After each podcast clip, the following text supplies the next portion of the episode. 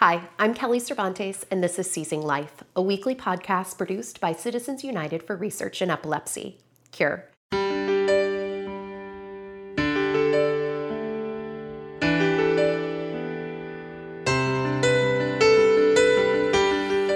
Today, I'm happy to welcome Dr. Jeffrey Loeb to the podcast. Dr. Loeb is the John S. Garvin Chair, Professor, and Head of the Department of Neurology and Rehabilitation at the University of Illinois at Chicago. He specializes in the evaluation and treatment of epilepsy and is an expert in measuring and assessing electrical activity in the brain using EEG. He is also the recent recipient of a CURE grant in partnership with the Department of Defense for research in post traumatic epilepsy. Dr. Loeb is here today to provide a better understanding of EEG testing, the future of EEG testing, and to explain how he and his team are utilizing EEG data in his current research. Dr. Loeb, thank you so much for coming in and chatting with us today about EEGs and how they work and what you're recording. And let's just sort of dive right into the basics. What is an EEG? What does it stand for? And what is it measuring? So, an EEG is an electroencephalogram. Um, and when you think of the brain, the brain is a bunch of wires, it's an electrical organ and it generates electrical energy, electrical waves. Uh, one of the problems is they're very low amplitude, they're very small. When you think of your heart, which also produces an electrical signal, and we put electrodes over your chest to, me- to measure your EKG or electrocardiogram, um, that's a big muscle that's going back and forth. But the brain is all these tiny little neurons. So one of the major challenges is, is the squiggles, um, amplifying them enough so that we can see and understand what they are. Uh, people have been studying brain waves for many years and now have atlases of all the different patterns of brain waves that correspond to different things when you wake, when you sleep, when you're drowsy, uh, when, you're, when you're having a seizure, when you're not having a seizure, uh, when you've had too much to drink. Uh, we can actually have patterns that we can see and interpret all those little squiggles. So, uh, a doctor decides that a patient needs to have an EEG ordered, what are, is a, a, doctor looking for in that EEG? What the EEG measures is very different than what other tests like CAT scans or MRIs measure. Uh, in fact, when you have epileptic activity in your brain, you can't see it with any imaging method, such as a CAT scan or MRI. It's an electrical impulse. That electrical impulse can only be seen by wires that can measure that electrical impulse. Now, these wires have to be placed uh, on the skin closest to the brain, uh, and those are the areas that show that abnormality. Uh, without that test, you don't know if there still is activity that could be consistent with seizures. You cannot tell that from an MRI or a CAT scan. So, the EEG is the only test that we currently have in science, aside from just sort of the naked eye and seeing someone have, but like to physically measure a seizure. Absolutely which speaks to how important this test is. Um, so, a patient um, goes into the hospital and they are connected, and then sort of talk to us about there's there's a couple different types of EEGs that can be done. We do it in a very standardized way. So we put electrodes at distinct locations on the scalp so every patient has the same arrangement. And that way we can go back to our atlases and see what it should be and what it shouldn't be based on experience. Um, most of the time we do EEG, we put electrodes on the scalp with various adhesives uh, to make them stick, uh, sometimes stronger ones when we do longer term EEGs. One of the important things I'm about I'm going to stop you okay. there for just a second. What is so what what would you consider a short-term EEG versus a long-term EEG and when would a doctor order one versus the other? So we use the term routine EEG versus long-term video EEG. So uh, routine EEG is often anywhere from 20 minutes to an hour. Um, the, the, the point I was going to make is that you only see what's going on during that window that you're looking. So if there happens to be an electrical discharge within that short 20 minute period, you may capture it. If it happens five minutes after you disconnect the wires, you miss it. And that's why we, that's why we do longer term studies because you increase the odds of capturing some of those abnormal brain waves that are seen in people with epilepsy. So I'm laughing because I don't know how many, you know, doctors and, and patients and, and parents that I've spoken to that, you know, you hook the, you know, they have a, a, seizure at the exact same time every day, but then you hook them up to an right. EEG, Whenever and you go to the doctor, it's gone, right? Right, that's, and that's then they don't have it, um, which makes this that much more complicated to to diagnose and to treat and to locate when you are you only have one method for measuring well sometimes we, we get tricky or nasty and we try to induce you to have your seizures while we're recording. Um, so during a routine EEG we may flash lights. Um, we may ask you to hyperventilate really really hard until you get a little woozy and those are things that can actually induce some of those abnormal waveforms. Uh, during the long term studies, we'll make you stay up all night all the things that you're told not to do because you'll have a seizure. We'll stop your medications. We'll make you stay up all night. We'll say, well, I only get seizures when I get stressed. So we, we bring that ex boyfriend in there at some point and say, now they're stressed. We, we want to see the seizures while the EEG is on so we can characterize them, localize them, and make sure we're doing the best treatment. So the EEG is completed, you have your data. How are you reading that data? How do you use that to then help treat the patient? So we sit in rooms with computer screens and we click page by page by page by page. So each page may have about 15 seconds of the brain waves. Um, if you are there for 24 hours or four days, there's a lot. Sometimes we click the pages quickly. Um, we have various ways of changing the montage, which is how the electrodes talk to each other Every electrode, uh, to see an electrical signal, you have to have a positive lead and a negative lead. And if you orient that in a different way, you can see different directions of electrical activity. So we can modulate that montage, we can play with it, we can change the amplitude. Now EEGs are all digital. In the old days, they were printed by these little, I don't know if you've seen the lie detector tests with the, with the little yeah. pen going back and forth. Um, those were how we did EEGs. It would have like 20 pens and a big, big sheets of paper. And it was actually kind of fun because you get these giant pads of paper and you'd be flipping these pages. And every time you'd flip a page, it'd be like another 20 seconds of EEG. And you get really good, and it's kind of a gratifying feeling to flip those pages. I kind of miss it. Um, but yeah, it's, uh, we, we, we have, again, references. We have people who are experienced uh, electroencephalographers who read the EEGs, who have a lot of experience seeing the different waveforms and patterns. Um, and then we draw up a report that goes back to the doctor and says this is our opinion of what we saw. If we're lucky, we capture the epileptic discharges and or seizures that allow us to localize where they're coming from. Uh, the closer you are to an electrode that produces that signal, the closer in the brain that is. And because we put the electrodes all across the brain, say it's coming from your right temporal lobe, we'll see the electrodes on the right temporal area uh, have a lot more amplitude of the signal than, say, the left side or other parts of the brain. And that's how we localize where the seizures are coming from. Hi, this is Brandon from Citizens United for Research in Epilepsy, or CURE.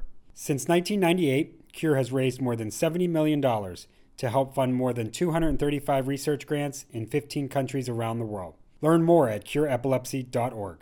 Now back to this episode of Seizing Life. What is the difference between when a doctor says that um, they see um, epileptiform activity versus a spike versus a seizure? I mean, it's kind of a funny question because even as doctors who think, or at least come across to our patients, that we know everything about everything, we don't. And if you take something that looks like a spike on an EEG and you show it to 10 different doctors, you'll get some disagreement. So there's, it's, it's sometimes it's important to get another opinion, mm-hmm. even with the same study, or again change the electrical uh, pattern, uh, the, the montage, uh, so that you can see it differently. Sometimes you have to repeat it or do it again later because uh, there's a lot of grayscale in, in reading EEGs. There, there's squiggly lines. And sometimes the squiggly lines match the textbook, and sometimes they're just not quite there, or sometimes they're different. So, another thing that's really important is seeing the same thing over and over again.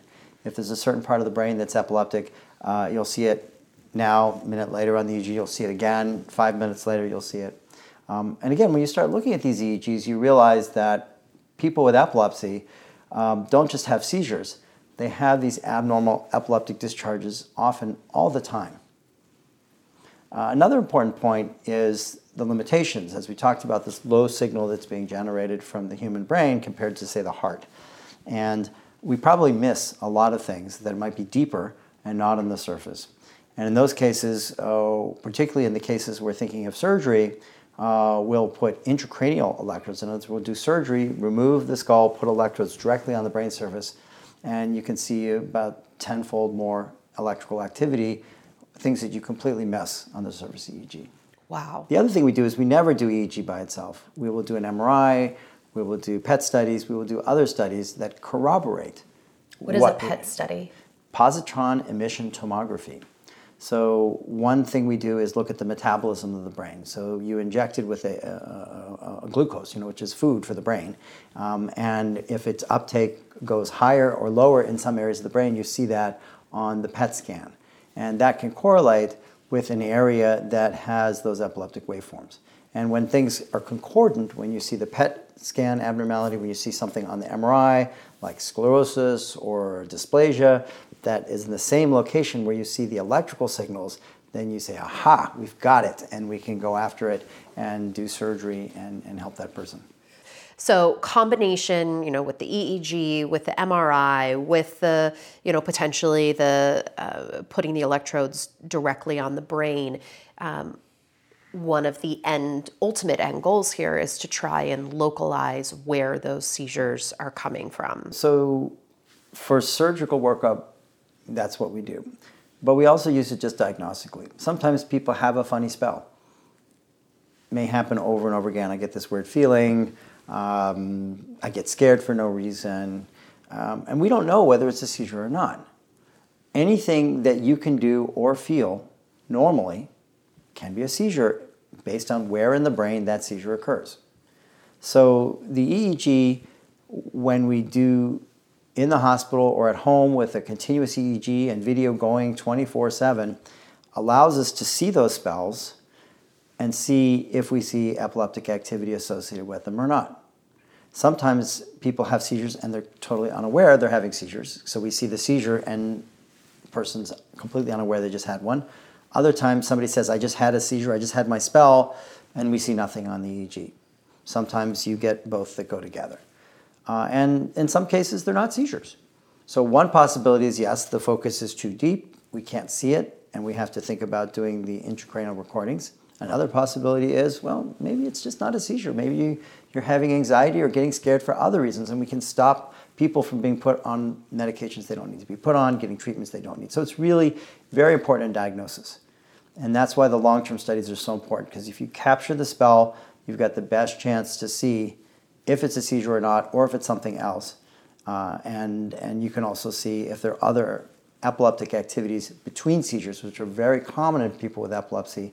You have these what are called interictal, which means between seizure, spikes, discharges, um, slowing other areas that we see abnormalities that diagnostically help us determine that that person does indeed have epilepsy and how severe it is. And you know, correct me if I'm wrong, but you can also then look at that and diagnose a particular form of epilepsy. Right.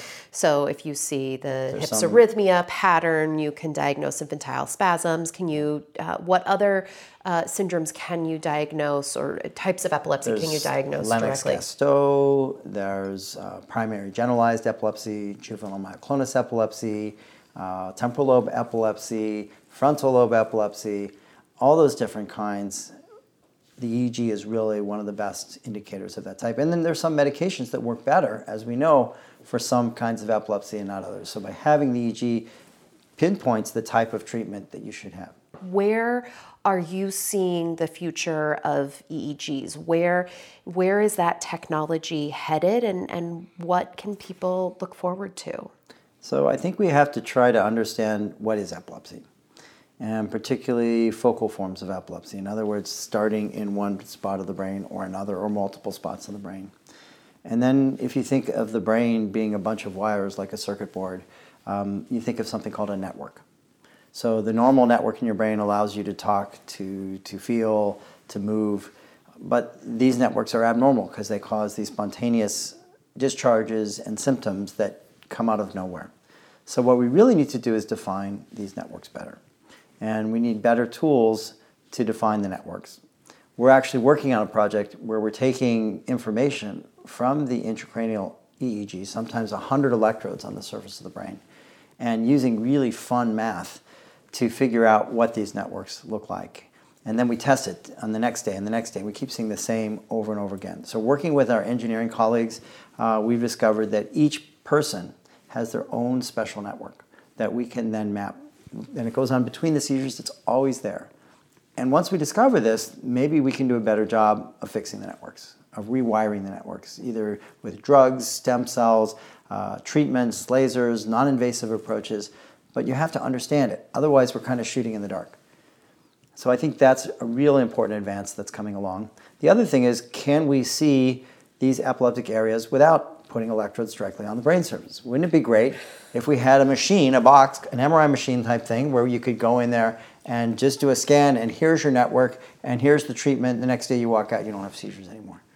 That would be that would be amazing. And and it's not so much just the seizures as as uh, you know we all know, and I, I'm sure you know from personal experience it's more than just about the seizures. It's about what's going on in the brain, how these abnormal networks are not only involved in seizure generation, but in how you feel, how you behave, how your, your development as a child you know, very few people with epilepsy are just dealing with seizures. And, and, we need to think more about what goes on between the seizures, not just the seizures itself. Absolutely. So, speaking of, of research, and um, you are a recipient of one of CURE's grants for our special project in conjunction with the Department of Defense and uh, post traumatic epilepsy. Can you talk with us about that research and, and what you're looking at? I, am very excited about this project. Um, people who get brain injuries, a large portion get epilepsy.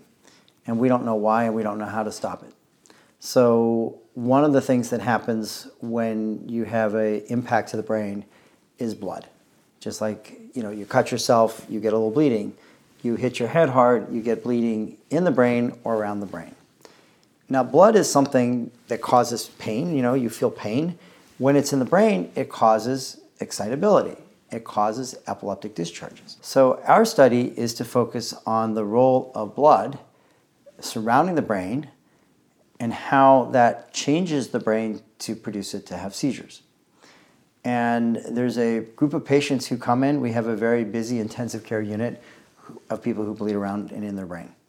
So, we're going to try to take advantage of big data, artificial intelligence, and take these entire hospital courses of very sick patients some who develop epilepsy and some that don't, look at every CAT scan, every EEG, turn these into numbers, look at every medicine they take, and build a dashboard for hundreds of patients.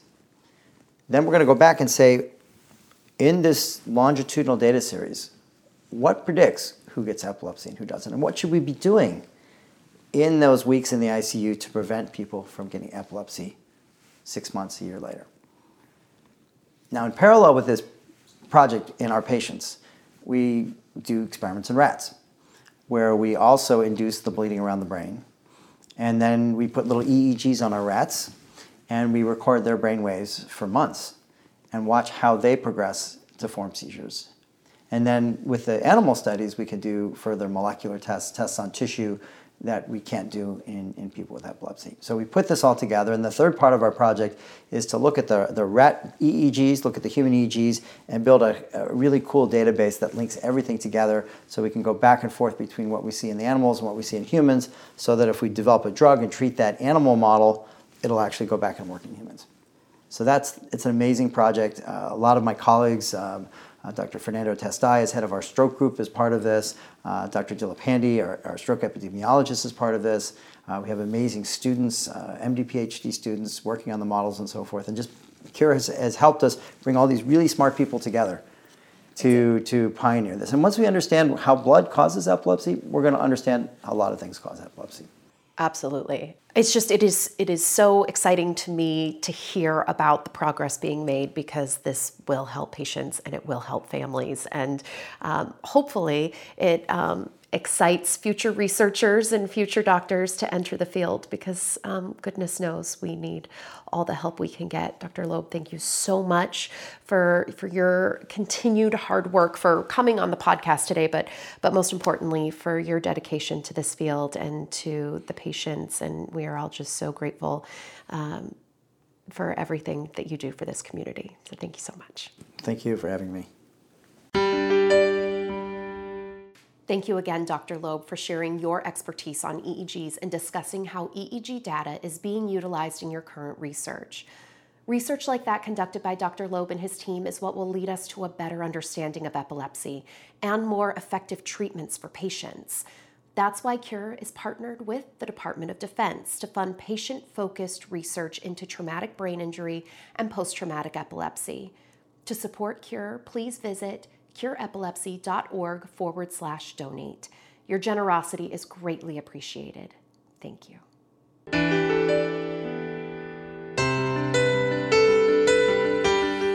The opinions expressed in this podcast do not necessarily reflect the views of Cure. The information contained herein is provided for general information only and does not offer medical advice or recommendations. Individuals should not rely on this information as a substitute for consultations with qualified healthcare professionals who are familiar with individual medical conditions and needs. Cure strongly recommends that care and treatment decisions related to epilepsy and any other medical condition be made in consultation with a patient's physician or other qualified healthcare professionals who are familiar with the individual's specific health situation.